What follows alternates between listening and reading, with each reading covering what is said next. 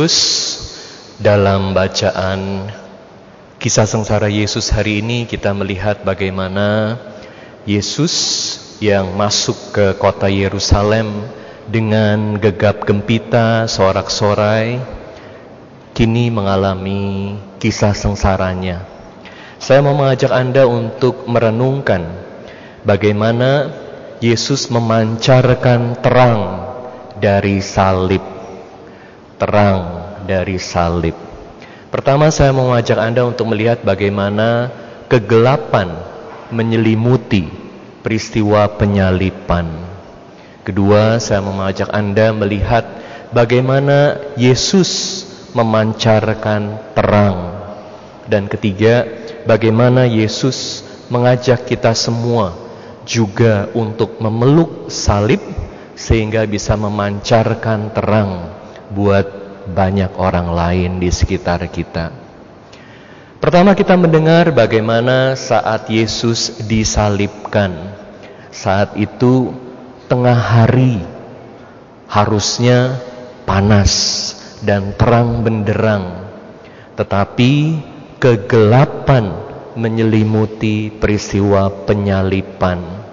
Di sini kita diingatkan akan kegelapan hidup kita juga sebagai manusia. Dan kegelapan ini terutama disebabkan oleh dosa-dosa kita. Orang-orang yang ada di sekitar Yesus itu sangat diberkati karena mereka punya kesempatan untuk mengalami Yesus yang luar biasa. Dan mereka juga sudah melihat bagaimana Yesus begitu berkarisma dengan kata-katanya. Bagaimana Yesus menyembuhkan banyak orang. Bagaimana Yesus melakukan banyak mujizat. Sehingga banyak orang yang percaya bahwa ini adalah Mesias yang mereka tunggu. Mereka menyambut kedatangan Yesus di Yerusalem Wah bayangkan Yerusalem kota yang begitu besar, begitu indah, agung dan ada bait Allah. Mereka menyambut kedatangan Yesus dengan sukacita karena mereka percaya. Tapi apa yang terjadi beberapa hari kemudian? Mereka malah juga yang berteriak-teriak untuk menyalibkan Yesus. Jadi berkat Tuhan yang sudah mereka terima ternyata mereka sia-siakan.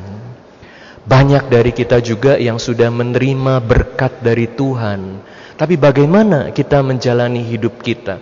Apakah kita menjauhkan diri dari dosa? Dan dosa sungguh membuat hidup kita jadi gelap, membuat mata kita jadi buta. Ada banyak hal yang seharusnya kita bisa lihat, kita bisa syukuri, tapi apa yang kita lakukan? Bagaimana kita sendiri yang menghancurkan hidup kita? Betul bahwa dalam hidup ada banyak hal yang kita tidak bisa kontrol. Ada banyak hal yang terjadi dalam hidup kita yang membuat hidup kita jadi sulit. Tapi kita harus selalu ingat bahwa hidup itu bukan hanya tentang apa yang kita terima dalam hidup kita tapi juga tentang bagaimana kita menyikapi berbagai hal yang terjadi dalam hidup kita. Dan tentu kita ingat kegelapan ini terutama berbicara tentang ahli Taurat dan orang Farisi. Mereka yang seharusnya sangat diberkati dengan mengetahui sabda Allah. Tetapi ternyata iri hati, kebencian, kemarahan membutakan mereka, membuat hidup mereka jadi gelap. Kita juga melihat kontras antara dua penjahat yang ada di sebelah Yesus. Yang satu diselamatkan, tapi yang satu tidak selamat. Begitu dekat dengan Yesus, tapi dia buta melihat siapa Yesus. Kegelapan menyelimuti penyalipan. Tapi syukur pada Tuhan, di tengah kegelapan ini Yesus memancarkan terang dari salib. Terang yang luar biasa. Kita tahu bahwa salib ini bukan hanya sekedar untuk membunuh Yesus, tapi terutama untuk menyiksa Yesus, pelan-pelan dibunuhnya dan mempermalukan Yesus. Dari salib Yesus mengalami semua penderitaan. Dia tentu berharap bisa melihat banyak muridnya, tapi mereka ke mana? Dan bagaimana Yesus dipermalukan di salib? Yesus sangat menderita di salib. Tapi apa yang Yesus lakukan? Yesus tidak dihancurkan oleh penderitaannya. Yesus mengubah salib menjadi terang. Apa yang Yesus lakukan di salib? Saat Yesus berada di salib, pertama dia mengampuni orang-orang yang menyalibkan dia. Bayangkan, itu kata-kata Yesus pertama di salib dari kisah sengsara yang baru kita dengar. Ampunilah mereka Bapa, karena mereka tidak tahu, tidak mengerti apa yang mereka lakukan. Yesus juga menyelamatkan penjahat yang ada di sebelahnya.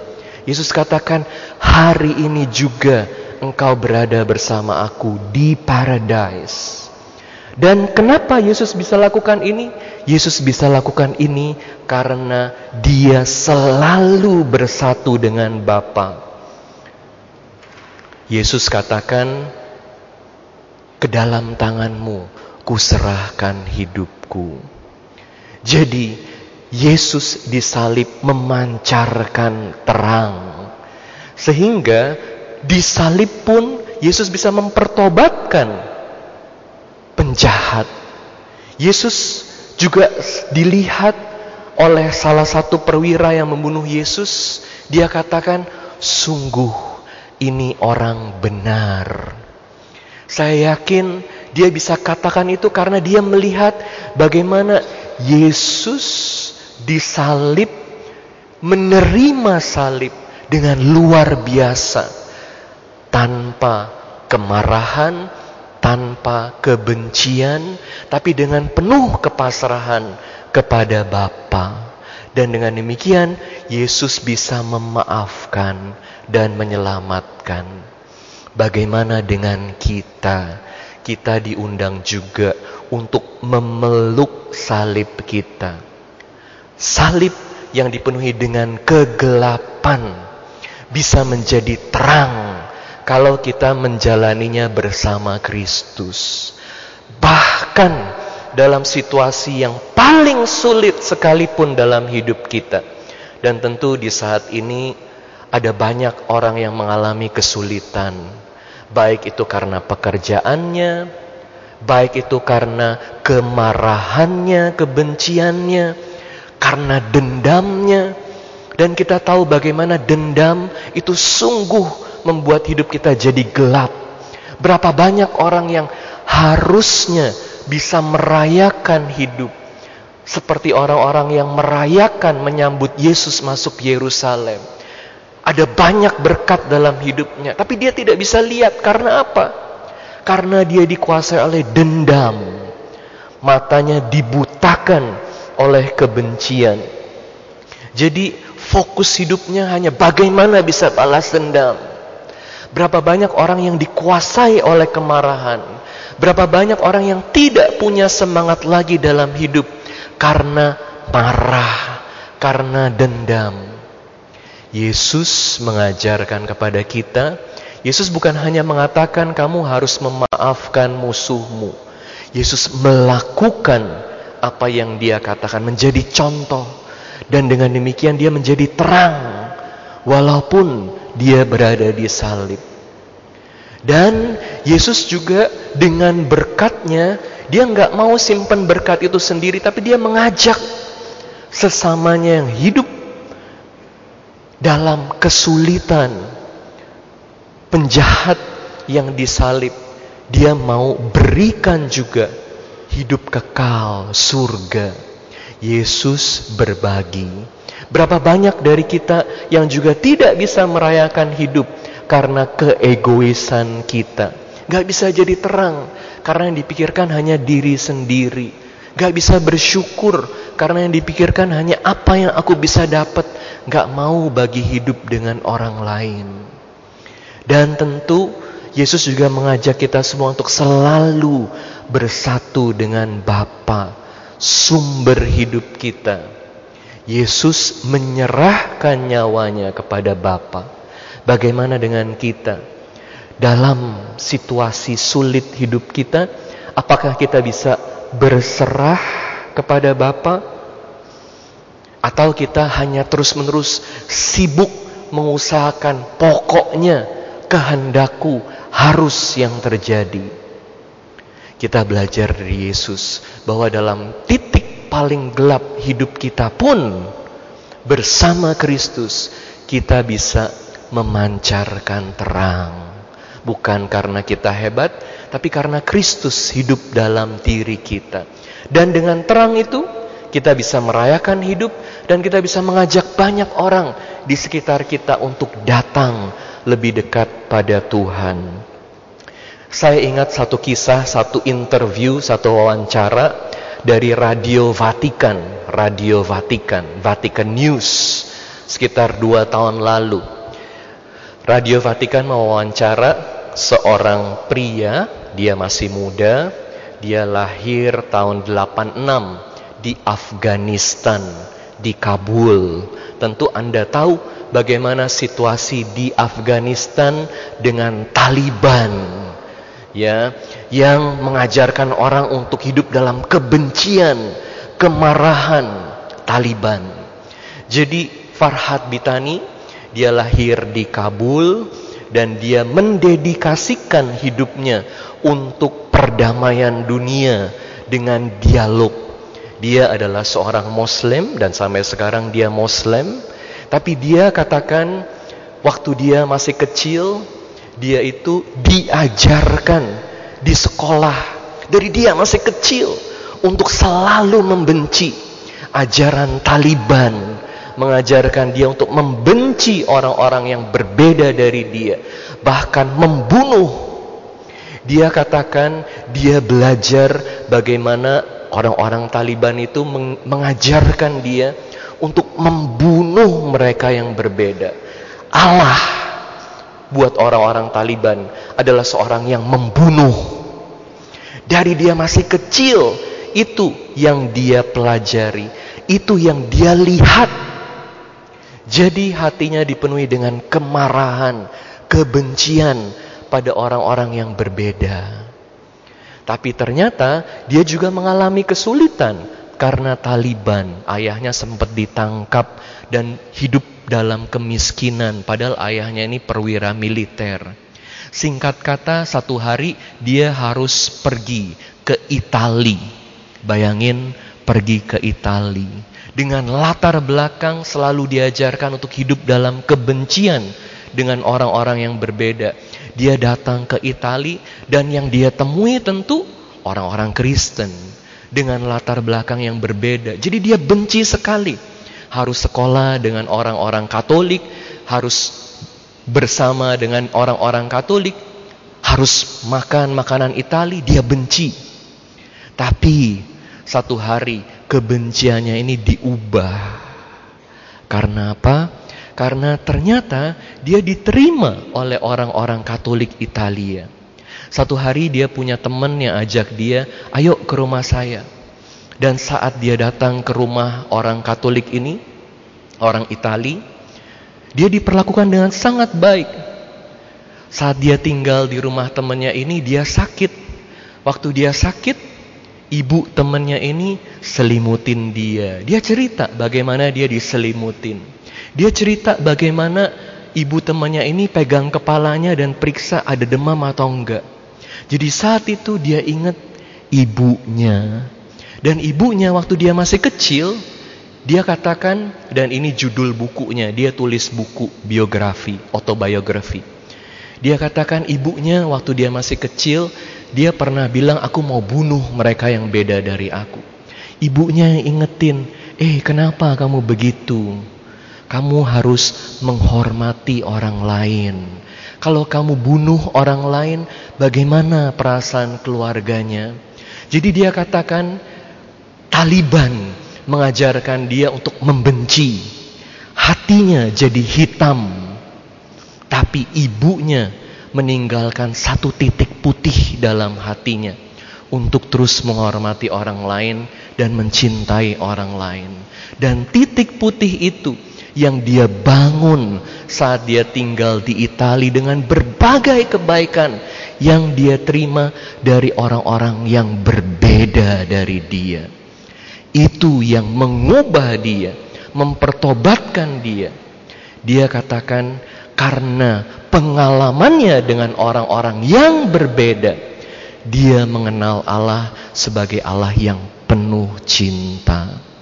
Oleh karena itu dia mendedikasikan hidupnya sebagai seorang muslim untuk perdamaian.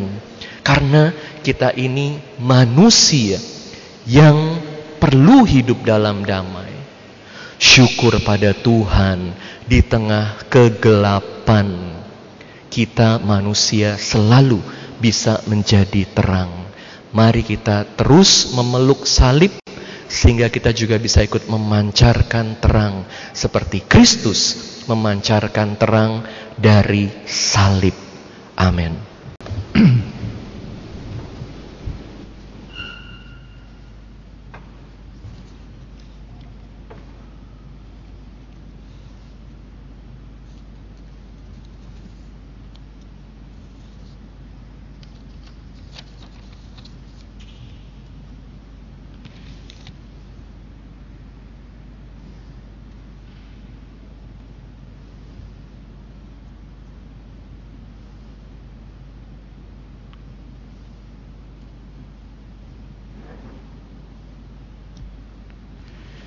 my dear brothers and sisters in Christ. Today we begin the Holy Week with the Palm Sunday of the Lord's Passion. Our Lord enters Jerusalem amid great acclaim. He had always hidden when the people wanted to make him king. However, today he lets himself be brought into Jerusalem in triumph. Only now, when he knows that his death is near, does he agree to be hailed as the Messiah, as the King. The blessing of the palms and uh, this account of our Lord's passion show how closely united joy and suffering are in the life of Jesus Christ. Saint Bernard said that the church shows us today, in this Palm Sunday, the new and marvelous union between the Passion and the procession. The procession produces acclaim, the Passion produces lamentation. Similarly, St. Augustine wrote that the palm leaves symbolize homage because they stand for victory. Our Lord is on the point of conquering by dying on the cross. Under the sign of the cross, he is about to triumph over the devil, the prince of death. The account of the Passion presents us with many persons who played a role in the scene, as we have just uh, witnessed in the reading of the Passion. We can ask ourselves this week as we try to live those events again where is my own heart? Which of these people do I resemble? Uh, not which of these people do I want to resemble, but rather which of these people do I resemble right now? My brothers and sisters, let us ask the Lord for a stronger faith with which to contemplate the crucial events that our Mother the Church invites us to appreciate more fully during these days of the Holy Week. The scene of the triumphal procession of Jesus into Jerusalem contains another striking contrast. Right? Amid the enthusiasm of the people, the silent figure of a faithful and obedient donkey stands out. Imagine the scene. Everyone is shouting except one character, the donkey. A donkey was the throne of Jesus in Jerusalem. The humble animal walks on the cloaks that uh, the people have spread on the road to honor the arrival of Jesus. Perhaps some of the cloaks are made of expensive silk and fine linen because they are owned by important uh, people of the city. But while the people offer objects, the donkey gives itself. It carries the weight of Jesus on its back. The people run beside Christ, waving olive branches and palms. But no one, not even the apostles, is as close to our Lord as the donkey is. Jesus wants to rule in us not because our souls are already perfect dwelling places for Him. We know sincerely that our souls are far from perfect. But we should not despair. Don't you see, my brothers and sisters, Jesus makes do with a poor animal as his throne. There are no, there are hundreds of animals more beautiful, smarter, and stronger than a donkey. But it was a donkey that Christ chose when he presented himself to the people as their king. Jesus has no time for calculations, for shrewdness, and uh, attractive but empty beauty. What he likes is the cheerfulness of a young heart, a simple step, a natural voice, clean eyes, and attention to his affectionate word. This is how he rules in our souls.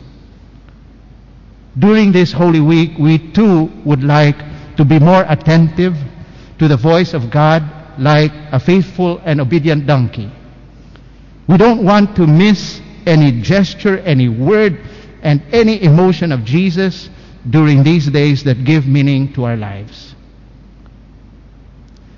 What was happening in the hearts of those who acclaimed Jesus Christ as King of Israel? Those who cried out, Blessed is the King who comes in the name of the Lord. What was happening in their hearts? They had the idea that the Messiah would come in power and glory. But Jesus enters Jerusalem riding a humble donkey and without an army. That's why a few days la- later, instead of acclaiming Jesus, the crowd will cry out to Pilate, Crucify him. The disciples, together with others who had seen him and listened to him, will disperse in fear and doubt. Most of them were disappointed by the way Jesus chose to present himself as Messiah and King of Israel. He rode a humble donkey. The experience of those who received Jesus with palms that day can help us to consider what our idea of Jesus is and what our idea of his kingdom is. It may happen, for example, that we are sometimes disappointed at the apparently slow pace that salvation is being carried out. Sometimes we want God to resolve things quickly.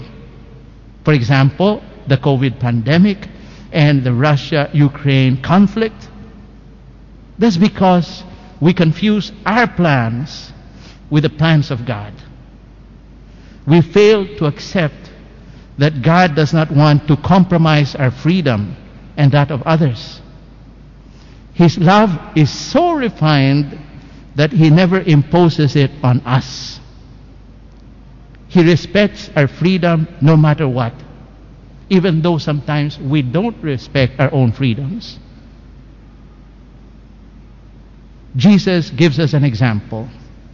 He refuses to take advantage of the people's acclaim for his own benefit.